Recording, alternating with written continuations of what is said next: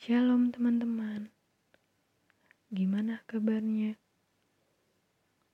Aku harap kita semua dalam keadaan sehat, baik tanpa kekurangan suatu apa pun. Sungguh mengucap syukur untuk waktu yang masih boleh kita rasakan sampai pada hari ini. Sehingga kita dapat kembali menikmati Paskutan Jumat hari ini dengan tema Murid Kristus yang Sejati. Menjadi murid Kristus secara umum, murid itu berarti seseorang yang mau belajar dan menuntut ilmu untuk meningkatkan kemampuan diri. Tapi di Alkitab menjelaskan menjadi murid Kristus tidak sama dengan kita menjadi murid di sekolah. Menjadi murid Kristus berarti kita mau menyangkal diri kita di hadapan Tuhan. Membiarkan Tuhan untuk berkarya atas hidup kita dan tidak membiarkan dunia menjauhkan kita dari kasihnya. Matius 28 ayat 19 sampai 20 merupakan amanat agung. Jelas bahwa Yesus memerintahkan kepada murid-muridnya untuk menjadikan semua bangsa menjadi muridnya. Bukan sekedar menjadi orang percaya. Menjadi murid artinya pengikut yang meneladani kehidupan Kristus, sehingga ia menjadi sama dan serupa dengan Kristus. Mari siapkan hati dan pikiran kita untuk mendengarkan firman Tuhan dengan menyanyikan pujian Ku hidup bagimu.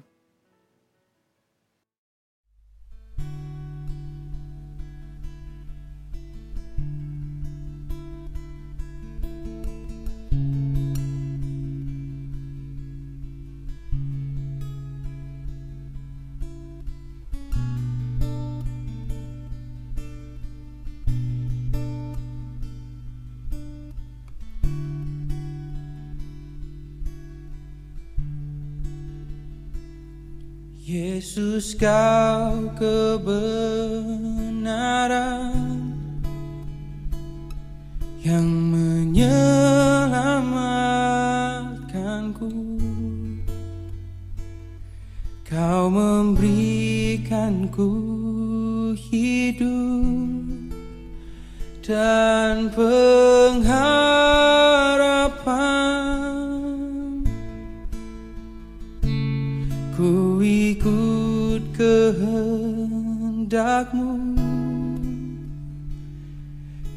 perlu anugerahmu Ku nyatakan janjiku kepadamu.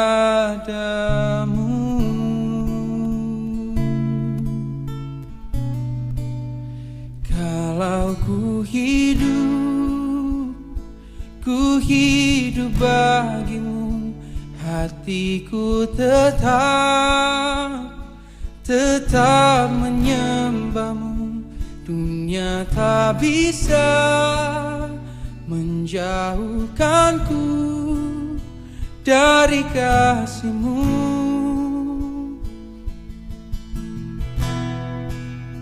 Selama ku hidup Ku hidup bagimu Mataku tetap Tetap memandangmu Dunia tak bisa Menjauhkanku Dari kasihmu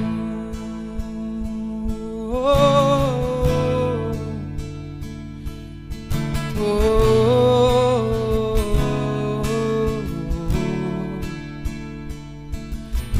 Yesus kau kebenaran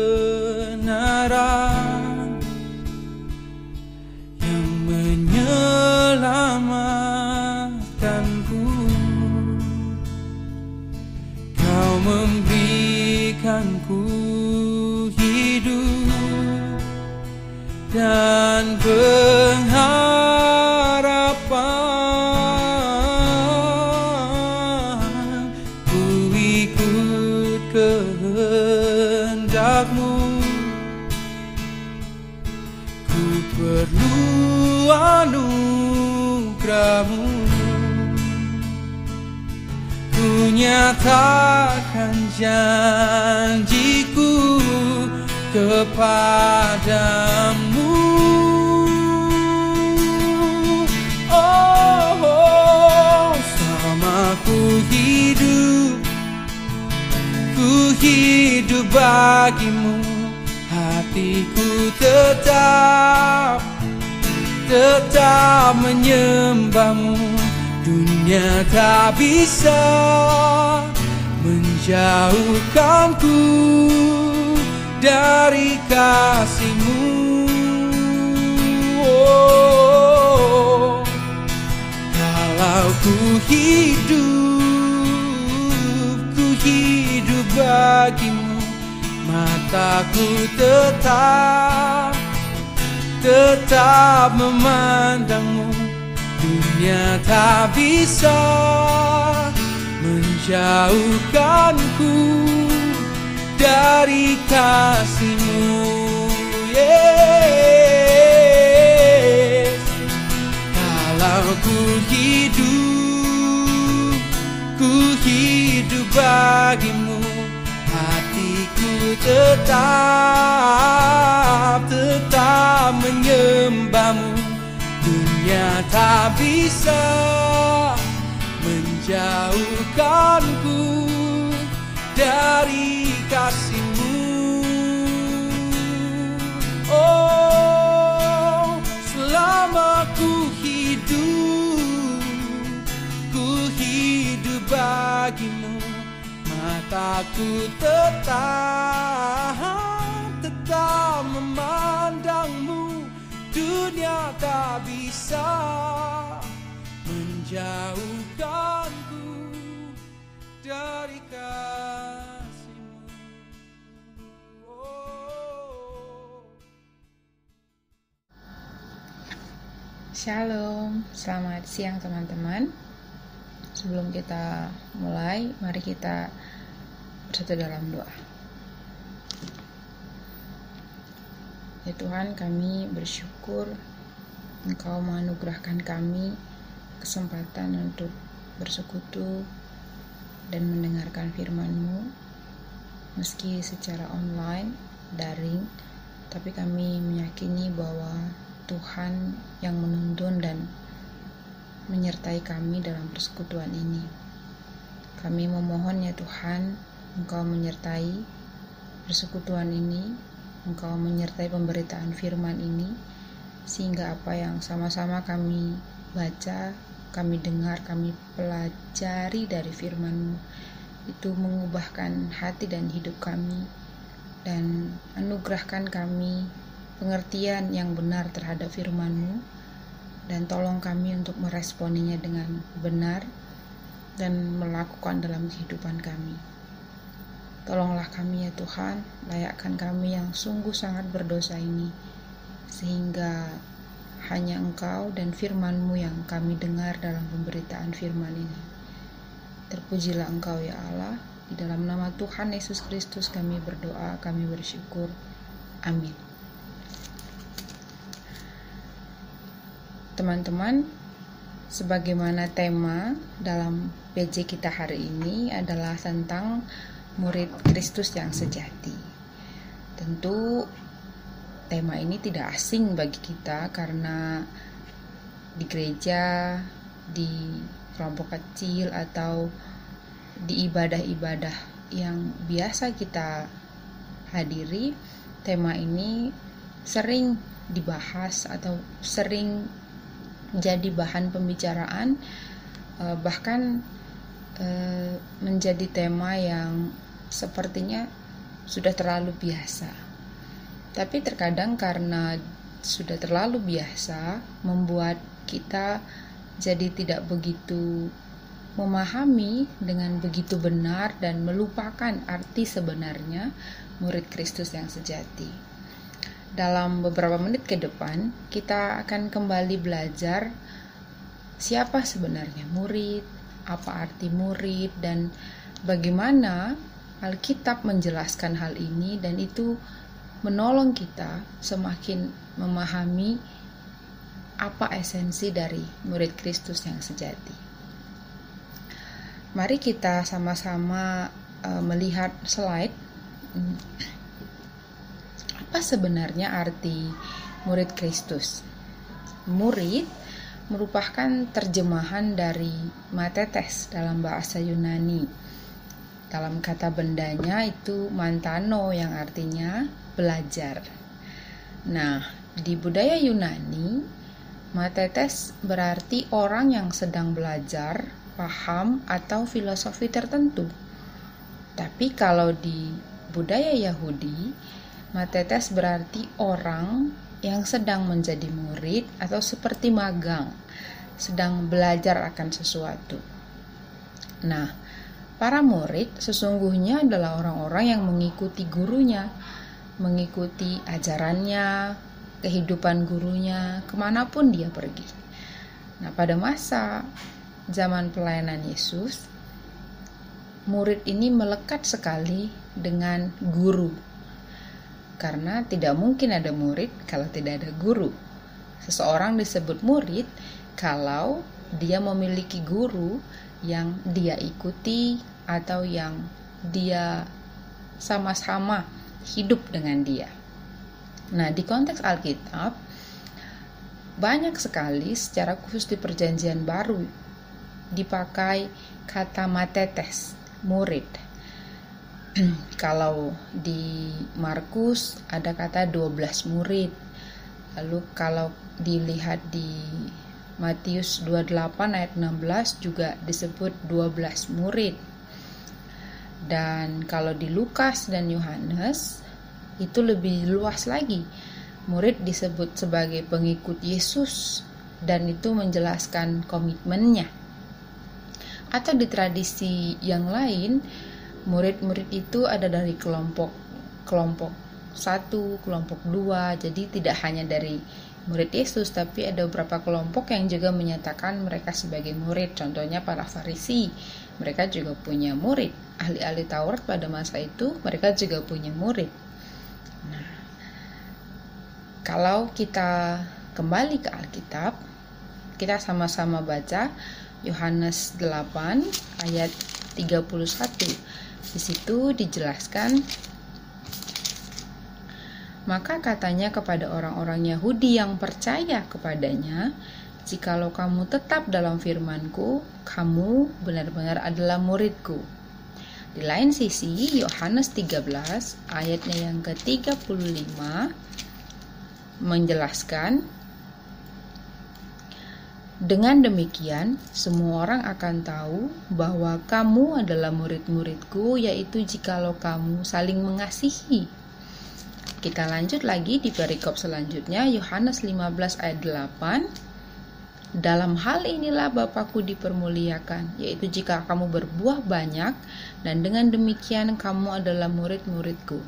Secara eksplisit, secara gamblang, ketiga ayat yang baru kita baca menyatakan arti murid tetap dalam firman, arti murid adalah orang yang saling mengasihi, dan orang yang memiliki buah yang banyak. Dan dengan demikian mereka adalah murid-murid Kristus.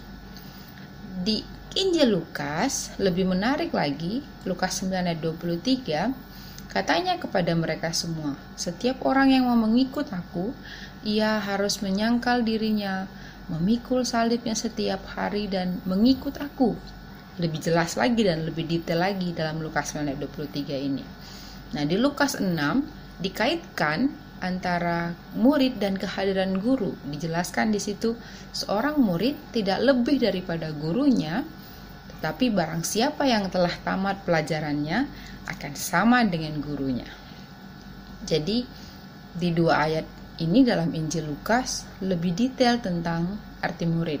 Nanti di belakang kita akan lihat satu persatu makna dari ayat ini. Di Lukas 14 ayat 25 sampai 35 ayat 26 khususnya.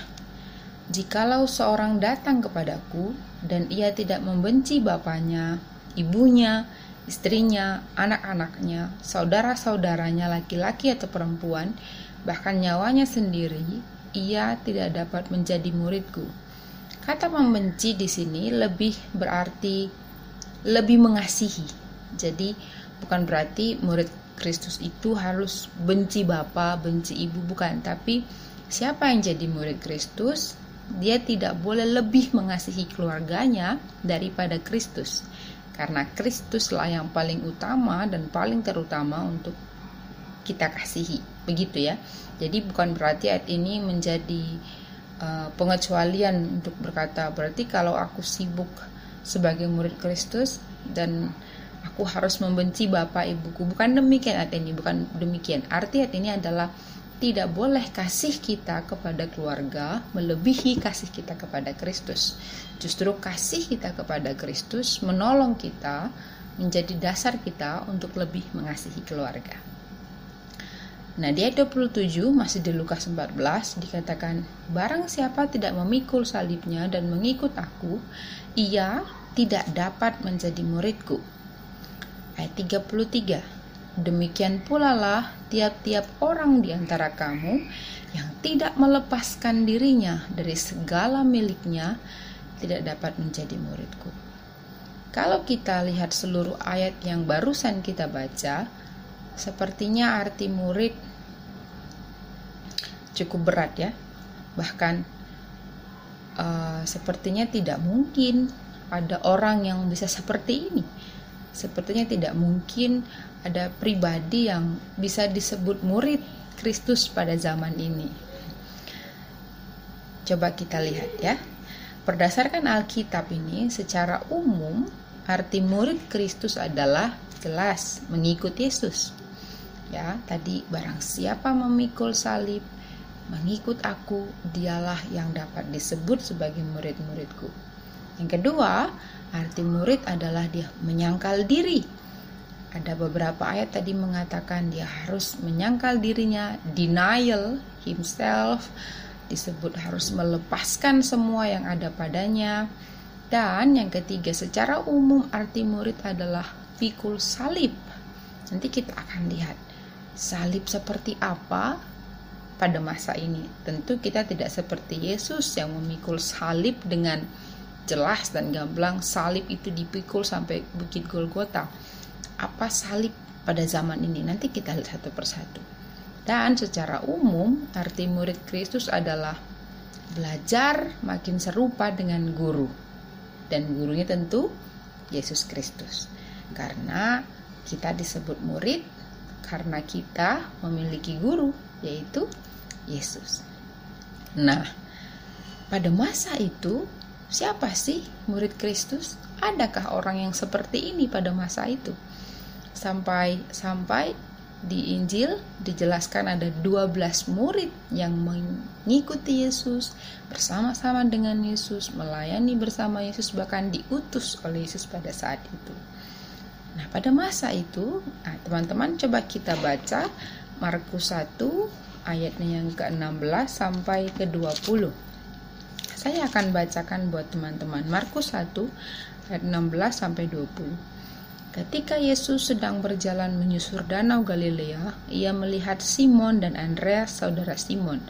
Mereka sedang menebarkan jala di danau sebab mereka penjala ikan. Yesus berkata kepada mereka, "Mari, ikutlah aku dan kamu akan kujadikan penjala manusia." Lalu mereka pun segera meninggalkan jalannya dan mengikuti dia. Dan setelah Yesus meneruskan perjalanannya sedikit lagi, dilihatnya Yakobus, anak Zebedeus, dan Yohanes saudaranya sedang membereskan jalan dalam perahu. Yesus segera memanggil mereka dan mereka meninggalkan ayahnya Zebedeus di dalam perahu bersama orang-orang upahannya lalu mengikuti dia. Jika dilihat dari ayat ini, siapa murid pada masa itu? Tidak lain tidak bukan seorang penjalam ikan, nelayan. Di mana mereka dipanggil? Di danau. Jadi pada saat itu Tuhan mencari murid untuk mengikut dia, melayani bersama dia. Tuhan mencari murid bukan di sinagog, gereja atau rumah ibadah pada masa itu. Tuhan juga tidak mencari murid untuk mengikuti dia di tempat-tempat persekutuan. Yang uniknya, justru Tuhan memilih murid yang ia panggil adalah di danau. Tentu di danau tidak mungkin kita berjumpa ahli Alkitab. Tidak mungkin di danau kita berjumpa pendeta di danau yang pasti kita jumpai adalah seorang penjala ikan, para nelayan. Dan itulah yang Yesus panggil menjadi muridnya. Di Lukas 6 ayat 13 sampai 16 disebutkan ke-12 murid. Ketika Alkitab mencatat hal ini di Lukas 6 ayat 13 sampai 16 hanya nama yang disebut, anak siapa. Tidak disebut dengan jelas pekerjaannya apa, statusnya apa, latar belakangnya apa. Tidak, hanya nama. Dan 12 murid inilah yang kurang lebih tiga setengah tahun hidup bersama Yesus, melayani dan ikut Yesus. Apa implikasinya untuk kita teman-teman? Kalau kita lihat dari seluruh ayat tentang murid tadi. Kayaknya tidak mungkin saya menjadi murid Kristus. Sepertinya saya tidak mampu jadi murid Kristus. Sudahlah, itu hanya untuk orang-orang yang rajin PJ saja. Itu hanya untuk orang-orang yang punya semangat kelompok kecil saja. Atau itu hanya untuk orang-orang yang pintar Alkitab saja. Tidak, teman-teman dari teladan Yesus memilih murid-muridnya, kita belajar bahwa menjadi murid Kristus bukan karena kita harus pintar atau harus ahli Alkitab. Atau menjadi murid Kristus bukan karena kita sudah Kristen atau karena hidup kita sangat rohani, maka kita layak jadi murid Kristus. Tidak. Tidak demikian. Murid Kristus adalah orang-orang yang tidak mampu, yang berdosa, yang mengaku dirinya tidak layak. Para penjala ikan, apa yang mereka miliki selain kemampuan menangkap ikan? Apa jabatan yang mereka miliki? Apa keahlian yang mereka miliki? Bahkan mungkin saat itu mereka tidak pernah baca Alkitab, mungkin saja Simon dan Andreas sibuk dengan ikan, dengan kapal, dengan jala. Mana mungkin mereka punya waktu untuk ke sinagog atau ke Alkitab atau baca Alkitab. Tapi mereka lah yang Tuhan pilih jadi murid. Dan di Lukas 5 ayat 8, Simon berkata, "Ya Tuhanku, aku tidak layak menjadi muridmu." Orang yang demikian yang Tuhan cari menjadi murid. Kristus mencari orang-orang yang sadar akan keberdosaannya dan sadar bahwa hidupnya butuh Kristus. Itulah esensi murid.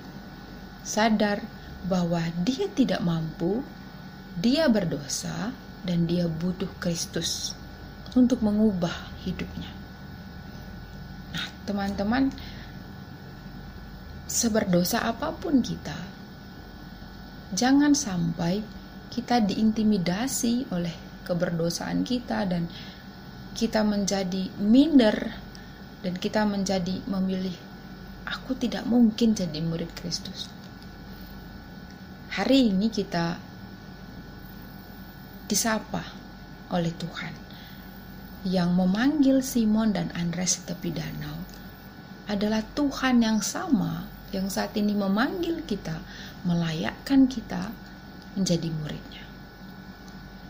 Nah, pertanyaannya, apakah sikap kita seperti respon Simon dan Andreas, Yakobus dan Yohanes saat itu?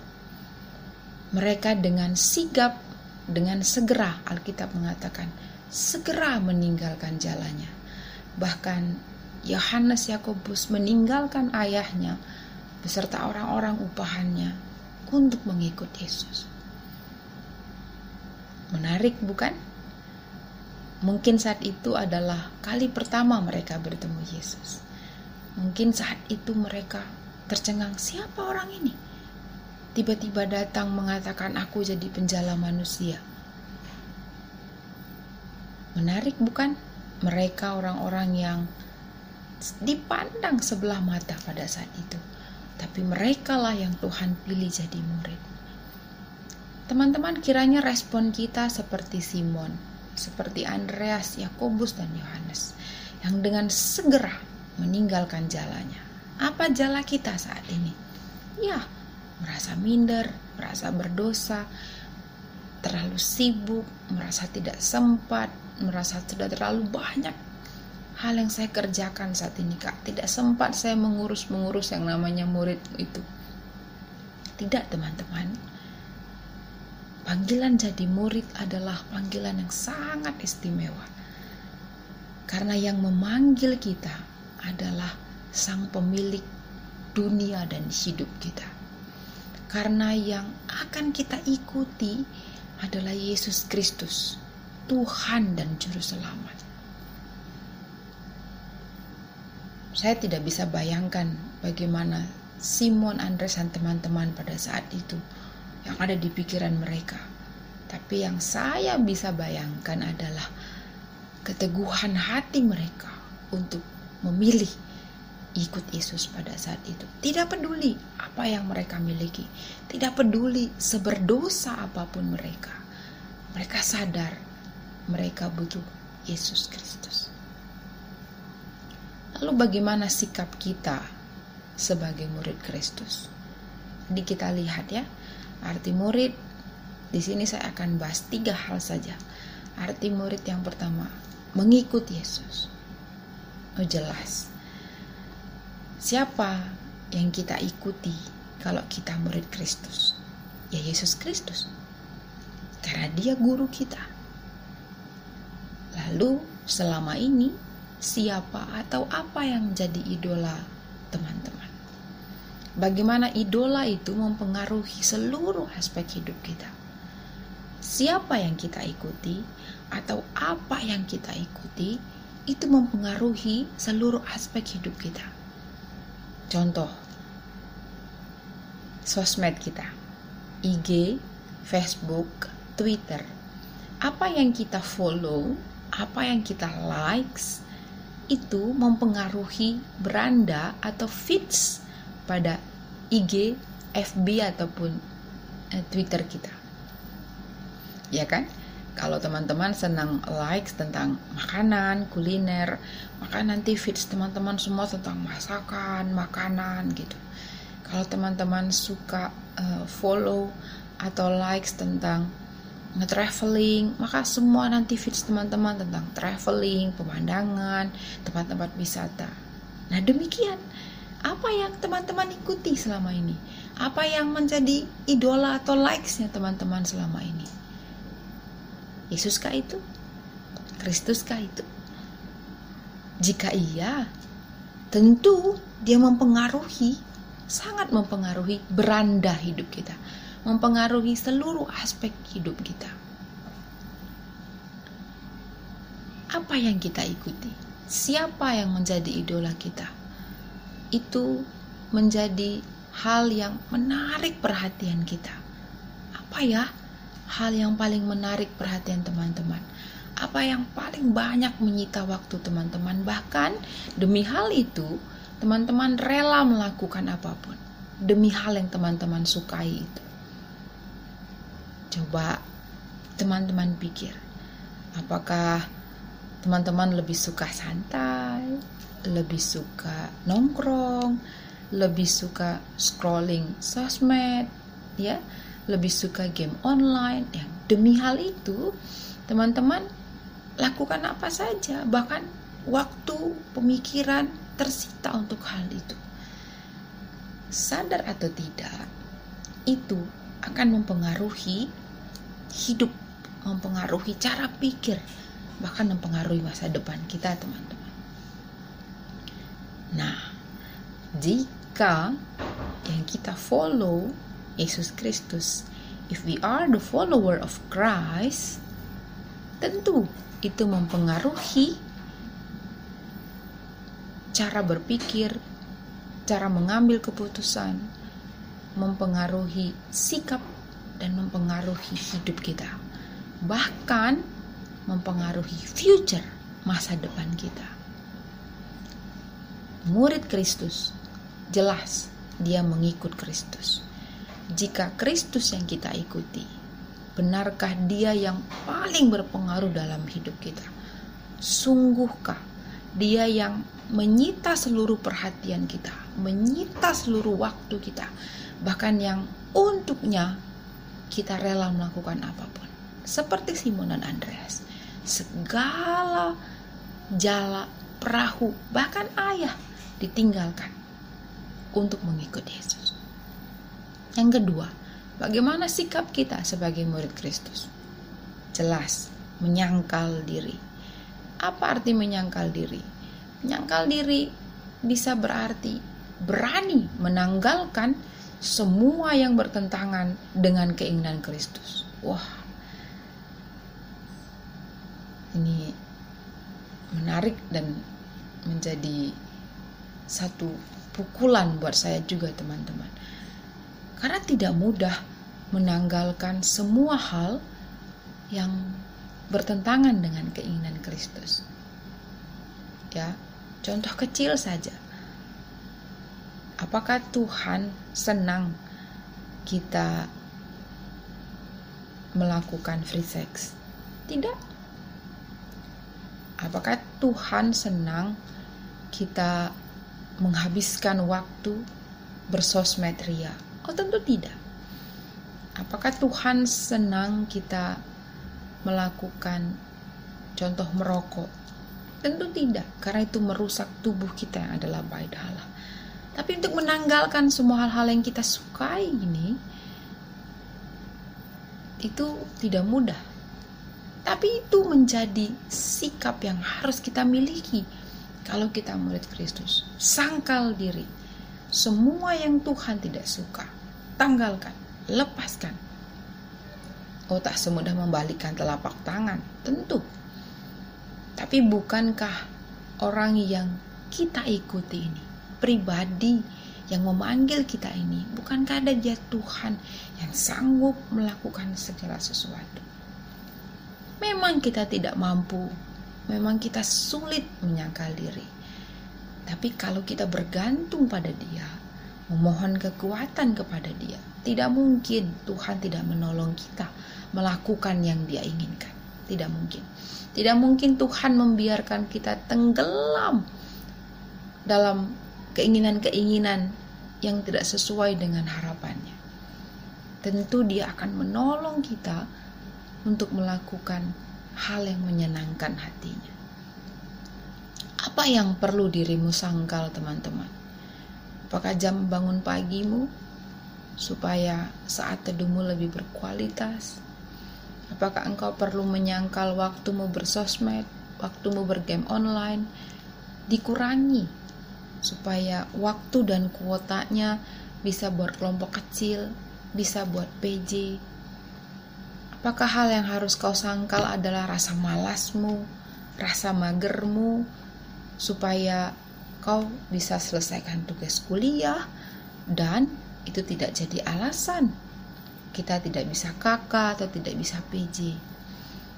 Apakah yang harus kita sangkal adalah waktu kita ketika tidak sadar melihat gadget dan itu menyita waktu kita sampai-sampai kita begadang dan mempengaruhi kesehatan. Bahkan kadang kita jadi lupa komunikasi dengan keluarga yang dekat dengan kita atau yang jauh dengan kita. Apa yang harus kita sangkal teman-teman? Tidak mudah memang menyangkal diri, tapi Tuhan pasti memampukan kita. Dan yang terakhir, pikul salib. Murid Kristus adalah orang yang mau menderita. Karena guru kita sudah menderita, bahkan mati untuk kita. Apa penderitaan yang mungkin sedang atau akan teman-teman alami sebagai murid pada masa ini? Mungkin ya, mungkin penderitaan kita rela kuota kita habis buat PJ seperti ini, buat kakak online, yang mungkin kita bisa gunakannya buat game online, buat bersosmed karena susah kak beli kuota, susah gitu. Apalagi yang keluarganya terbatas dalam segala sesuatu bahkan dalam hal finansial. Duh kuotanya buat uh, tugas kuliah kak, nggak sempat itu kuota buat PJ atau buat kakak gitu. Apakah penderitaan kita mungkin waktu kita tersita sebagai PKK ya. Waktu kita tersita habis buat berkomunikasi dengan AKK satu-satu kita WA satu-satu kita chat kita video call untuk menyemangati mereka kelompok kecil untuk mendoakan mereka. Ya. Pikul salib penderitaan. Kalau kita merasa penderitaan kita terlalu berat, jangan lupa penderitaan kita tidak akan pernah seberat penderitaan Sang Guru Yesus yang memikul salibnya, dicambuk, bahkan mati di kayu salib, memberi seluruh hidupnya buat kita. Penderitaan kita tidak akan pernah sama dengan guru kita. Jadi kalau engkau merasa terlalu berat menjadi murid Kristus, terlalu menderita, terlalu banyak hal yang harus disangkal, terlalu banyak hal yang harus dilepaskan. Ingat Yesus yang jelas memilih memilih mati demi hidup kita. Sebagai penutup saya akan membacakan kalimat yang sangat menarik ya dari buku Choose the Life yang ditulis oleh Bill Hull. Yesus memanggil kita untuk memilih hidup serupa dengannya dalam pemuritan yang berarti dengan cara percaya apa yang Yesus percayai, hidup seperti Yesus hidup, mengasihi seperti Yesus mengasihi, melayani seperti Yesus melayani, dan memimpin seperti Yesus memimpin. Kurang dari itu adalah kekristenan minus Kristus. Amin. Tuhan Yesus memberkati. Mari kita berdoa. Ya Tuhan, Yesus Sang Guru Agung kami. Kami mengaku bahwa kami tidak mudah menjadi muridmu tapi kami sungguh bersyukur Engkau memilih kami yang berdosa dan hina ini menjadi muridmu. Kami sangat bersyukur Engkau melayakkan kami menjadi muridmu.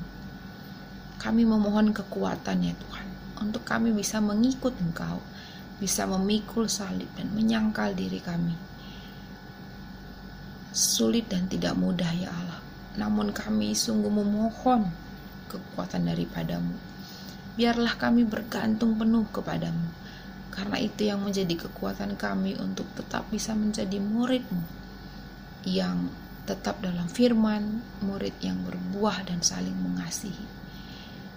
Ya Tuhan, kondisi pandemi ini janganlah menjadi alasan kami tidak bisa menikmati firman biarlah kondisi pandemi ini justru menjadi cambuk buat kami untuk makin semangat, makin kreatif dalam memikirkan cara-cara untuk kami tetap bisa bersekutu, tetap bisa kelompok kecil. Karena kami yakin ya Tuhan, Engkau yang memanggil kami menjadi muridmu. Engkau yang menganugerahkan kami kekuatan untuk melakukannya. Tuhan tolong kami. Tuhan mampukan kami. Terima kasih untuk persekutuan Jumat hari ini. Dalam nama Yesus Kristus, kami berdoa.